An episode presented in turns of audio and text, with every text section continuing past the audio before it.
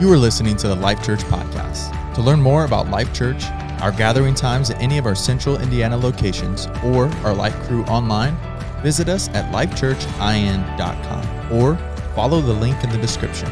Today's talk is from Pastor Micah Beckwith.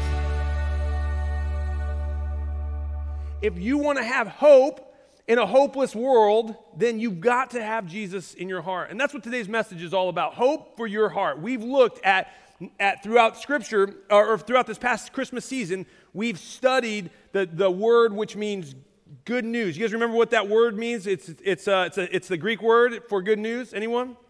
Gospel, right? We've said, we've, for, for four weeks now, we've said, okay, the gospel message has to go out. Well, the, what's the gospel? The good news message has to go out to all of the world. And we're going to dive into God's word today, and we're going to see, okay, what, what is the, the climax, the pinnacle of the good news going to all the world? We first looked at it goes to your home, it goes to your town, and it also goes to your world. But if you want to take it to your home, like the McLaughlins want to do, if you want to take it to your town, like we at Life Church want to do, if you want to take it to your world, like we're doing with our missions work, you first have to have the hope of the gospel in your own heart. This is where it all starts, right here. So today we're going to look at how, the, how is this hope supposed to come and meet you? How are you supposed to receive this hope? Because this is where it starts.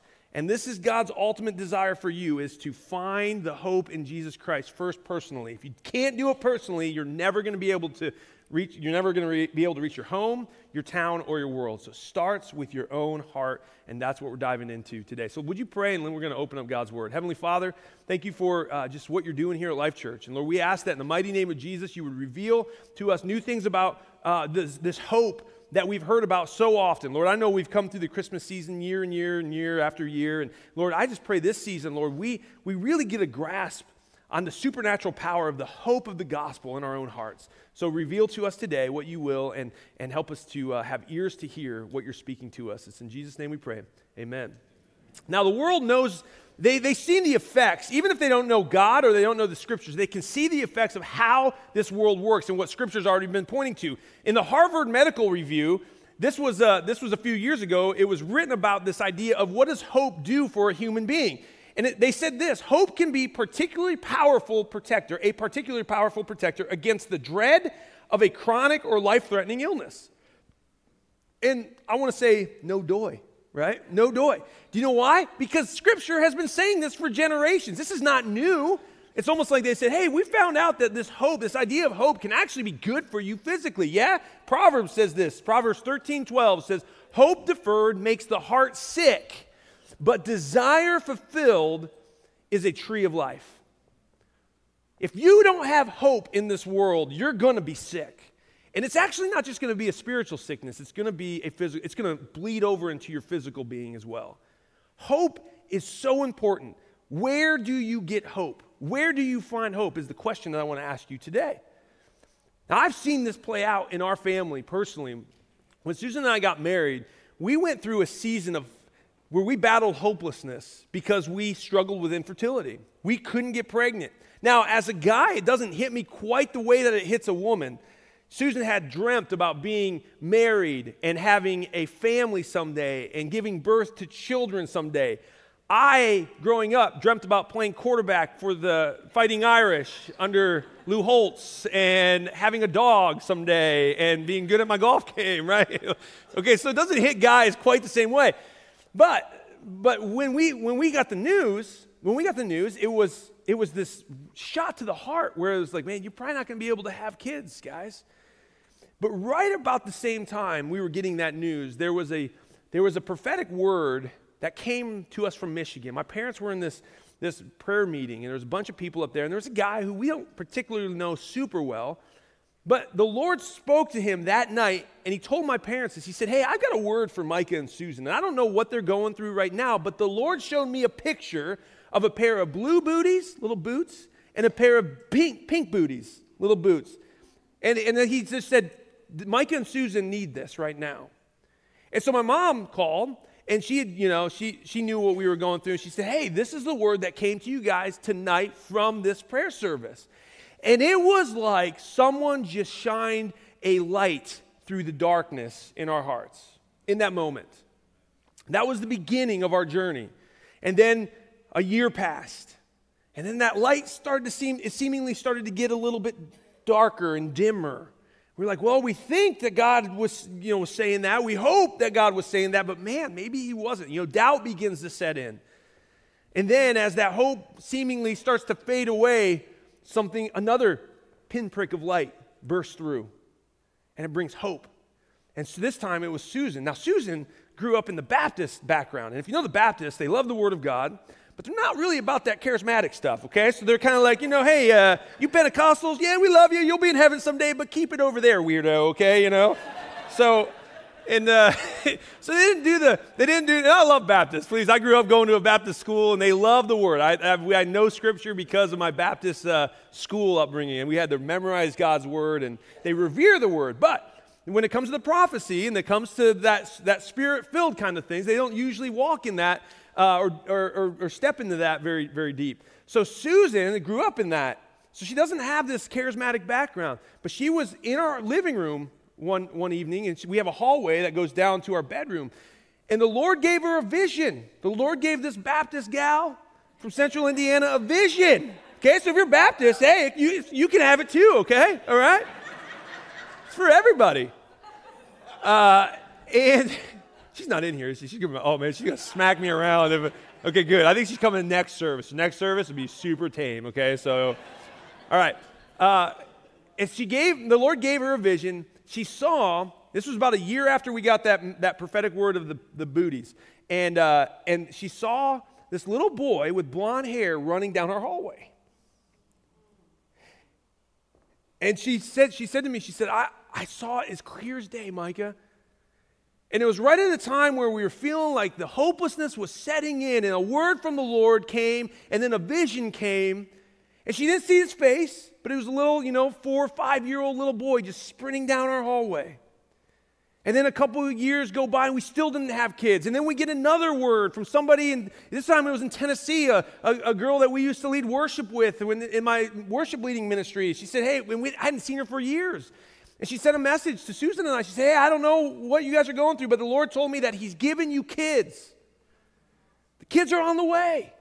And it was, again, right when it was dark, right when we, we seemingly were, were seeing hope just kind of snuffed away. And, and, and it was physically, when, when we would get those words, it was like we were getting a physical shot in the arm. It was a rejuvenating shot we were like, man, praise the Lord. Okay, He still sees us. Yes, He's still there. And it was the desires fulfilled that became a tree of life. And praise the Lord, five years later, we saw the beginning of that tree of life being fulfilled in. now, if you know Brody, it's, it's literally, I know why the Lord gave Susan the vision of him running down the hallway, because that's all he does is runs. and, and so, and a little blonde boy, right? And boy, we lost him in Meijer once. And I went up to the counter. I said, hey, you need to lock this place down because if he gets out, he gone. We never find him again. so you shut down these doors. They did. It was like we had a code 425. Uh, shut down the shut down the store. I was like, he's fast, okay? So he ain't coming when you call. He's running the opposite direction. And then, and then two years later, we have little Savannah. Again, the doctors basically said we had, we had a very small chance. Most likely not any at all for Brody. And then when it came to Savannah, they were like, you got no chance with another one. You got one. But we, even in that moment, we said, no, no, we believe that God, God gave us a picture of blue and pink booties. We're going to stand on that and praise the Lord. We got, we got little Savannah. And it's, isn't that, God, isn't that cool?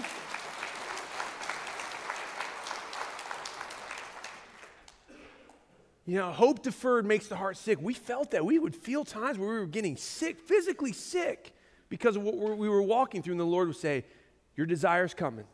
Hold on. Your desire's coming. It's just around the corner. Just hold on. I got you. I got you. I don't know what you're walking through today. I don't know where, where your testimony is. We heard from Blaine. You know, a year ago, Blaine was living in a dark, dark place because of the accident that he had. But he never lost the hope in Christ. And you see, Blaine, you saw him two days after he woke up. And he had a smile on his face. He said, I don't know what God's doing, but I know God's going to get the glory for this. And Blaine has had the tree of life bursting out of him this whole time. Why? Because he knows the God who gives us hope. You're walking through something, you may be walking through illness, through sickness, through something right now, but there is a God who has stepped off of his throne in glory and came to you in the darkness of this world so that you can have hope that the desire of the tree of life would be fulfilled in you today. And it's easy to look at the world, just like Susan and I would, would the, the, the light would get a little dim. It's easy to start looking out at the waves of the world and how wicked this world has become and how dark it's becoming. And you begin to think, is God really there? Does He really see me? Is there really hope? But you know what? Jesus said, hey, when this starts to happen, you should actually see hope increase in your heart because you know that the chaos is coming to an end shortly. Matthew 24, Jesus is telling his disciples, and he said to them, See it that no one can mislead that mislead you. Because many will come in my name, saying, I am the Christ, and will mislead many. You will be hearing of wars and rumors of wars. See that you are not frightened, for those things must take place, but that is not the end yet. So that sounds like today, right? Wars and rumors of wars. We hear that all over the place. There's wars in the Middle East, there's wars in Ukraine, there's talk of China invading Taiwan, rumors of wars. You know, who knows what's going to happen? But all of this, when we hear this, the thing that should come into our heart is hope because these things must take place in order for the end to come. And when what, what happens at the end? Well, at the end is where the great the great victory we will walk into and see once and for all. For nations will rise against nation and kingdom against kingdom. In various places there will be famines and, and earthquakes.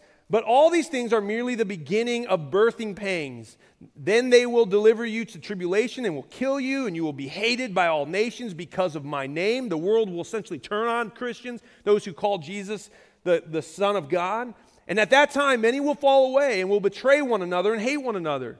And we will see this played out in 2020, 2021. We saw Christians turning on Christians. We saw people saying, oh, you know what? You're you're the devil and I'm going to rat you out to, to, uh, to your boss because you're not doing what the government's telling us to do. You're not, you're not putting a mask on. You're not taking a vaccine or all this stuff. This was happening in the church. This was Christians turning on one another. Exactly what Jesus said was going to happen in the last days. Many will fall away and betray one another, and they will hate one another. Many false prophets will come as well, and they will arise and they will mislead many because lawlessness is increased most people's love will grow cold. I feel that. I was thinking about this the other day. I didn't even know I was going to use this passage of scripture, but I was driving through town. I was just like, there was just like, I think I just left Kroger or something like that. Everyone was like, you know, just, yeah, there was a long line and people just were like, the love of many was really growing cold, okay? I'm going to tell you that right now. Myself might have been included in that, is, you know, it's like, hey, Pastor Micah. The Lord's like, hey, you know, don't fall in, you know, the love of many will grow cold. But, but in all seriousness, the love of the people will not love the way that they once did. And I think we can see that. There's a hatred out there. There's just a, there's a, just not, there's no patience for anyone anymore. And, but again, when you see these things, take heart because the end is near. And in verse 13, but the one who endures to the end, he will be saved. This gospel, gospel means what now? This good news of the kingdom shall be preached in the whole world as a testimony to all the nations, and then the end will come. Praise the Lord that day. Now, this is funny. I don't even, this is a tangent. This is my mind. Okay, so then the end will come. When I was, before I was married, okay, um, so I, I was a virgin all the way up to marriage. Praise the Lord. And, and uh, I would read this passage. I remember reading this passage. I was like, Lord, this is great, but let me just have my honeymoon night, please. So, it's funny. I know that's that's funny. Come on. All right. but now I'm like, I'm good to go. Let's go, Lord. Come on. come on back. Come on back any day now. It's like the price is right. You're, Jesus, come on down. You're the next contestant. Come on, let's go. Let's go. Uh, so that, that's funny. I did not say that first service. That is just my mind, right? I don't even know where that thought came from. Good night, Micah. What are you doing? Okay. Jeez. I did that's that's just okay. All right. Well, living in darkness can create hopelessness. and laughter does good like a medicine, is what scripture says too, right? All right, it's good to laugh. It's good to laugh. Darkness is, creates hopelessness, and we're living in a dark world. It's no, it's no surprise that we see hopelessness abounding everywhere. In the 1950s, even the, uh, the secular scientists were studying this effect of hope and hopelessness. What does hope do and what does hopelessness do? And John Hopkins, there was a, prof- there was a professor there named Curt Richter. He did a study in the 1950s with a, with a bunch of rats. And these rats, um, he, would, uh, he, would, he wanted to test what hope does to a being when, when the life is on the line. And so he took these rats and he found he put them in he put them in a, a tub of water and he wanted to see how long it would take for them to drown. Okay, again, it's kind of cruel, all right, but it's 1950, so it's all good, all right, so you're, you're fine. PETA didn't exist back then, all right, so, uh, but 1950, so he, he puts them in the, he finds that only a couple minutes, when they realize they're not getting out, they actually would dive down to the bottom and they would look for a way out and they would just stay down there and they would die. They would die. So he does this again with more rats, and this time, before they, they drown, he pulls them out, he dries them off, he gives them cheese, and he lets them, he lets them live. And then the next day, he puts them back into the water, and he wants to see what this idea of hope that now they, they got out once, they swam for eight hours. Eight hours. The rats before, who had no hope, died in, a, in just two minutes, two and a half minutes. Eight hours. Now, I think they eventually drowned, which is kind of a morbid story, right? But uh, it's like, there is no hope. Really, this time there is no hope, all right? All right. but I, I tell you this because I, I say all of that to say hope, hope like makes the heart move on. It makes the heart go to that tree of life. When you have hope, you will have life. Darkness is the same way. They did a similar study uh, about the same time where they put rats in darkness for six weeks. And they noticed that when they pulled the rats out of darkness, they, they, they, uh, they had all of these behaviors that, that were hopeless like in their behaviors, is what the study showed. It was like these hopeless type behaviors. They just, these rats just didn't have any hope. Living in darkness does that, creates hopelessness, and it just leads us to death. God wanted the opposite for us. He never wanted us to be hopeless.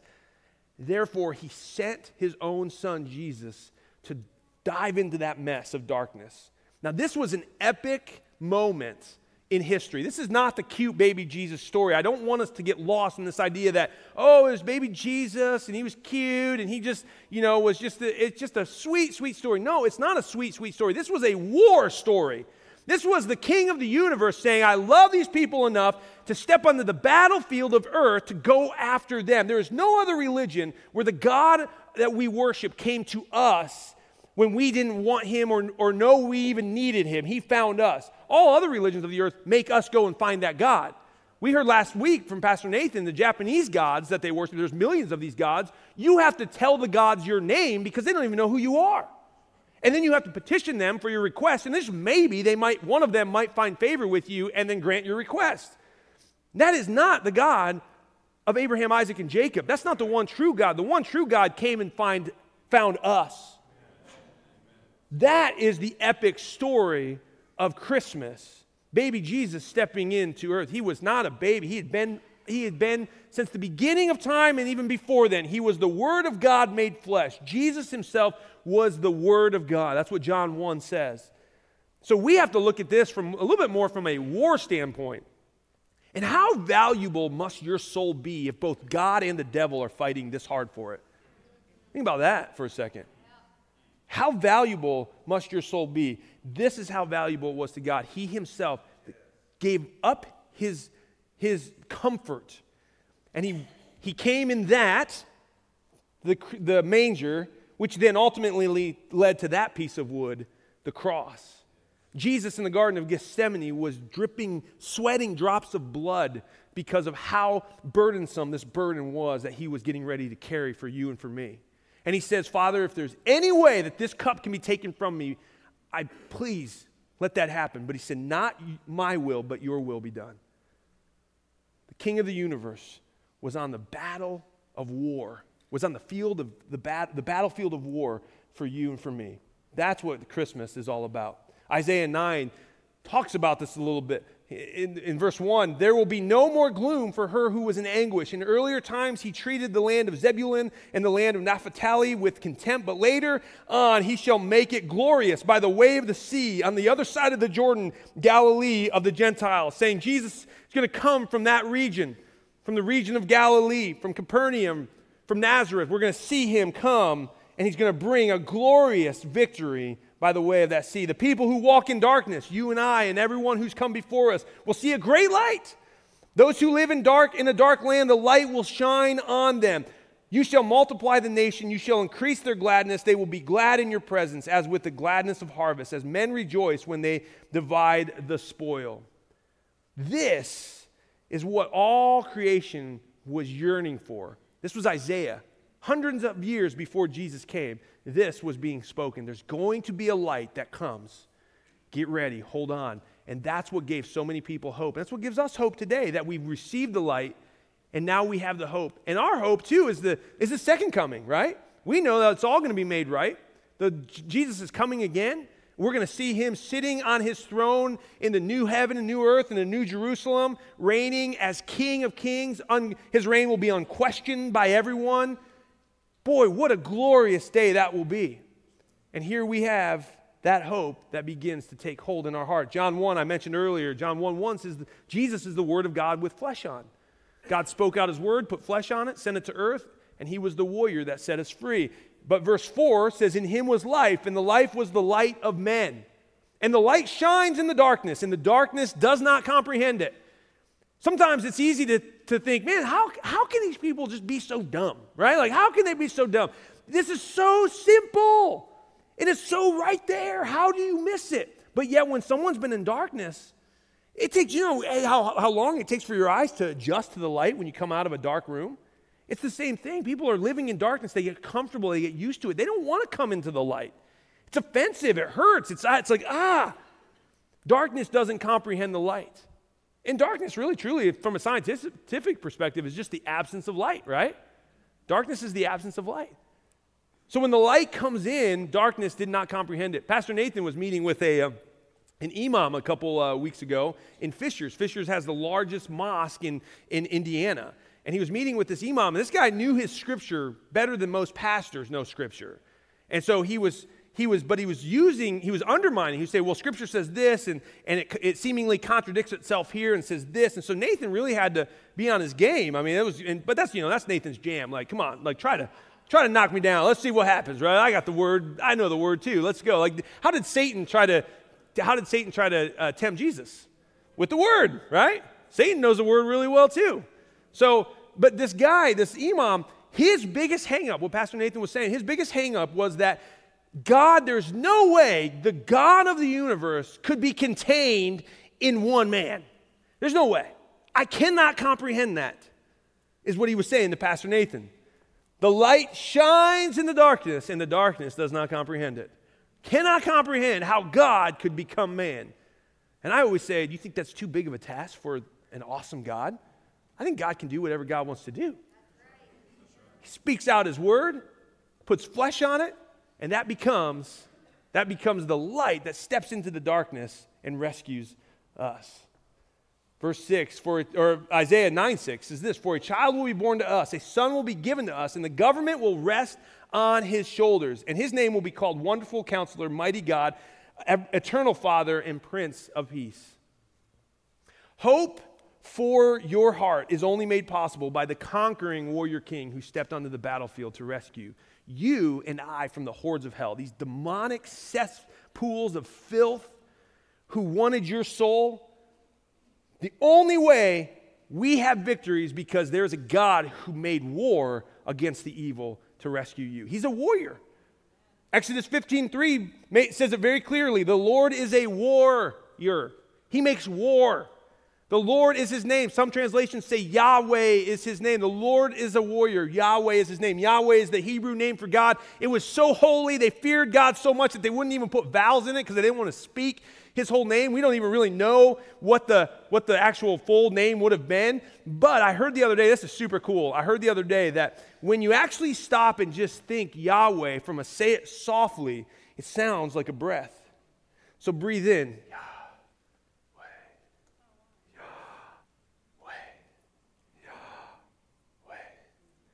Literally, our breath is declaring the name of the Lord. Even people who worship Satan, every time they breathe, are declaring Yahweh's name. Isn't that awesome? God, He has put His name in all of us. Why? His, his name has been on our lips since the time we took our first breath to the time we take our last breath. His name is on our lips. Why? Because He wants you to know who He is. He wants to rescue you from your hopelessness. But you have to know Yahweh. How do you know Yahweh? We know Him because He became flesh and the light dwelt among us. We know Him because Jesus is God with flesh on. The darkness doesn't comprehend it. The question is, do you comprehend it this morning? John 1 3 8 says, The one who does what is sinful is of the devil, but the devil has been sinning from the, the devil has been sinning from the beginning of time. The reason the Son of God appeared was to destroy the devil's work. That sounds like a that sounds like a war right there. That sounds like a, that sounds like a battle plan. I'm coming to earth as a little baby on that first Christmas to make war to destroy the works of the enemy. And you may think this was God's plan B. It wasn't God's plan B. God knew this was going to happen from the time He made heaven and earth. He knew that this was going to be the case. And actually, there's a prophetic word given all the way back in the Garden of Eden what God was getting ready to do. Why? Because He wanted to give hope, even to Adam and Eve. He wanted to give them hope. Why? Because when you have hope, you actually move towards the tree of life.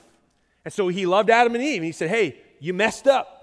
You done messed up, AA Ron. All right, you guys know. you guys know that. Again, tangent, tangent. I'm sorry. That's just that was a really funny skit, though. Okay, if you don't know that skit, you got to go see that. All right, you done messed up there, Adam and Eve. Right, but but there's hope. There's hope, and I'm going to tell you what the hope is, and it's called the Proto Evangelium. It was the very first prophetic word spoken in the, after earth was created, and it was, it was a look at what Jesus was going to do to the devil's work, right?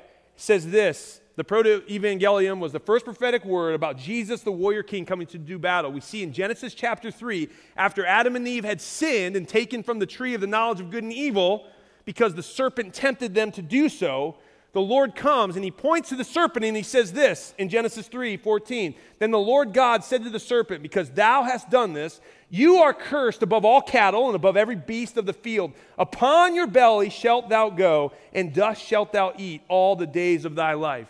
Many people believe that the serpent was actually a very beautiful creature before the fall, had wings, it could fly. It was a, it was a magnificent, it was one of the most beautiful of all creatures. And because the, the serpent did this, the Lord cursed the serpent and said, You're going to go and you're going to eat dust all the days of your life. And then he says this to the serpent He says, I will put enmity between thee and the woman, and between your seed, devil, so all the crap that you create, devil, and her seed. He, the seed of the woman, shall break thine head, and thou shalt bruise his heel. And when there's a powerful scene in in the Passion of the Christ, when Jesus is in the Garden of Gethsemane getting ready to go to the cross, and he's bleeding drops of blood, or he's sweating drops of blood because of the burden that he's about ready to carry because he loves you and he loves me. You see, the devil kind of comes out from beyond the tree. You know, he's got his cloak on, just looks super wicked, and, and, uh, and, and all of a sudden, out of the bottom of his cloak, the snake slithers out, goes right up to Jesus' foot. And Jesus, he's, he's praying with such intensity. And then when the moment comes where he's getting ready to get up and being handed over to, to the Romans to go onto the cross, he slams on the head of the, of the snake with his foot. And it was the picture of the proto evangelium playing out right there in the Garden of Gethsemane. And we see this beautiful picture from it's an Italian art piece from hundreds of years ago. This is, uh, this is the proto evangelium in, in art. You have Eve who has sinned, she's taken of the apple. Adam and Eve have fallen and you got the serpent slithered around her leg. But then you look at Mary, and you know, Eve's got a, uh, has a look of sadness and hopelessness almost on her face. But then you see Mary, and Mary, while she, she you know, there's this, there's this very wise look on her face, but there's a hope filled look on her face. And she's just holding Eve. She's pregnant with the light. And you see that her foot is stomping on the head of the serpent. This was, this was told us all the way back in the Garden of Eden there's going to be a battle for your soul. Why? Because God loves you that much. God loves you that much. We sing Christmas songs all the time at Christmas season, and, We sing, uh, you know, there's, there's a couple great, great songs, but there's some of them are really rich in theology. And there's one song in particularly that we sing. It's called Hark the Herald Angels Sing. But there's a verse in that that is a, it's, a, it's almost a war verse. It's almost a verse that, that talks about the proto evangelium. This, the God is going to make war with the devil and rescue you and I on that very first Christmas. And it says this in verse 4 of Hark the Herald Angels Sing. Charles Wesley wrote this in 1739. It says, Come, desire of nations, come fix in us thy humble home. Rise the woman's conquering seed, bruise in us the serpent's head. This is that, that battle that we see right given to us from the very, from the very moment the, the proto evangelium was spoken, the prophetic word of Jesus to come, the conquering hero, the warrior king. Even Charles Wesley was writing about this. Now display thy saving power, ruin nature, now restore, now in mystic union join, thine to ours and ours to thine. It's a mystery. What God would do this? What God would step down off of his throne for you and for me. That's why the angels sang, Glory to God in the highest heaven, and peace on earth, peace and goodwill towards men. Hark the herald angels sing, Glory to the newborn King. You know, we are getting ready. This week is all the preparations for Christmas. We're talking about what's been done in in our Christmas miracle gift. We've seen, uh, we've seen great, great success in the Christmas miracle gift, by the way. We took up that offering last week. We're already, we're already at $75,000 in one week um, to, to send to the uttermost parts of the world. You can still give, by the way. If you, didn't, if you didn't give to that, there's still a way to give. You can give online. But it's all to declare what the angels were singing that night. There's hope, everybody. So we're going to Cambodia, to this children's home so that we can declare hope to those who seemingly are in a hopeless state. We're giving to the Agape Wellness Clinic here in, in central Indiana so that we can declare there's hope for those who are in a hopeless state. We're giving to people in our church, the Benevolence Fund, helping people who are walking through hardships right now, health issues, financial issues, so we can declare, hey, there's hope. You thought you were hopeless. No, you, there's hope. Jesus is the hope, and look what he's doing. That's what this whole Christmas season should be about in your home, should be about in your town, should be about in the world, but most importantly, it needs to be that way in your heart.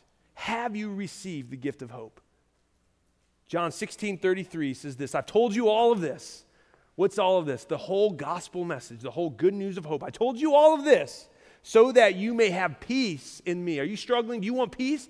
Know this this is what Jesus is saying. Hey, I've come and made it right. This was right before he's getting ready to go and, and ascend into heaven and he's going to send the Holy Spirit. He's saying, guys, you've seen everything now.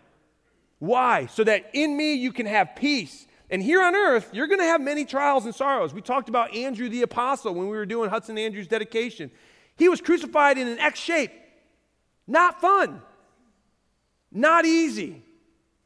The apostle Peter was crucified upside down. And you know, Foxe's Book of Martyrs records that not only was Peter crucified, they crucified his wife in front of him first. And they turned her upside down. And as she was dying, Peter got down on his hands and knees and began singing songs about Jesus into her ear. Think about that for a second. What did these guys have? They had hope that after the chaos, there was going to come great reward and great joy you can't have that kind of hope outside of a supernatural encounter with God. That's what Life Church is all about. We want you to have that supernatural encounter with your loving Creator. If you've never had that before, we're going to give you an opportunity to do that today so that this Christmas season can be the first Christmas season that you really, truly have hope and hope for all of eternity. I'm going to invite the prayer team down. I'm going to invite the worship band back up. And as they're coming, getting ready, I, I remember a story. I remember a story told to me about a man looking for hope.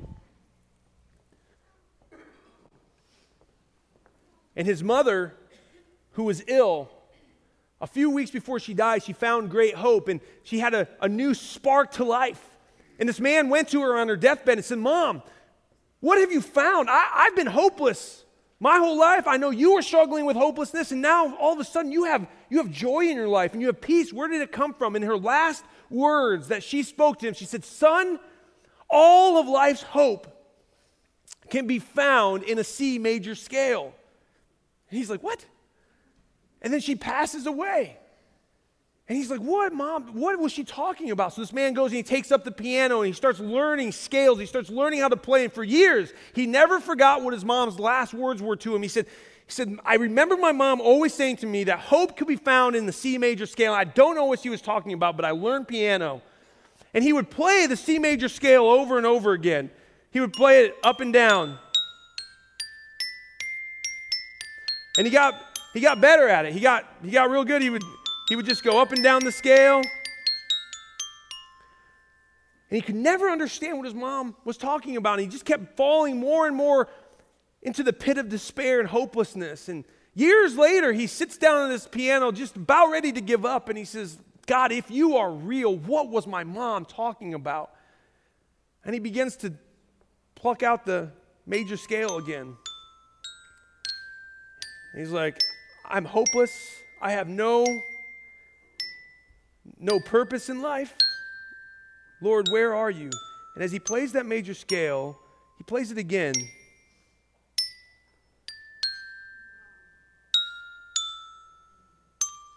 And he stops and he says, Wait a second. I've heard this before, and I've heard it around Christmas time. Joy to the world, the Lord is come. That's what mom was saying. Hope is found all in the joy that we have because Jesus came from heaven to earth to set us free. If you don't want to go through life hopeless, if you don't want to go through life in despair, you got to come and know Jesus and you will have great peace. I've told you these things so that in me you can have peace. That's what the Christmas season is all about. It was a the first cry of baby Jesus when he opened his mouth that night was an epic battle cry that shook the heavens and the earth because God had stepped onto the field of battle for you and for me. If you were encouraged by today's talk, be sure to rate us, share with a friend, and hit subscribe on Spotify, iTunes, or wherever you stream your podcasts. Our mission is simple come to life, connect to grow, find your purpose, make a difference. Thanks for listening to the Life Church Podcast.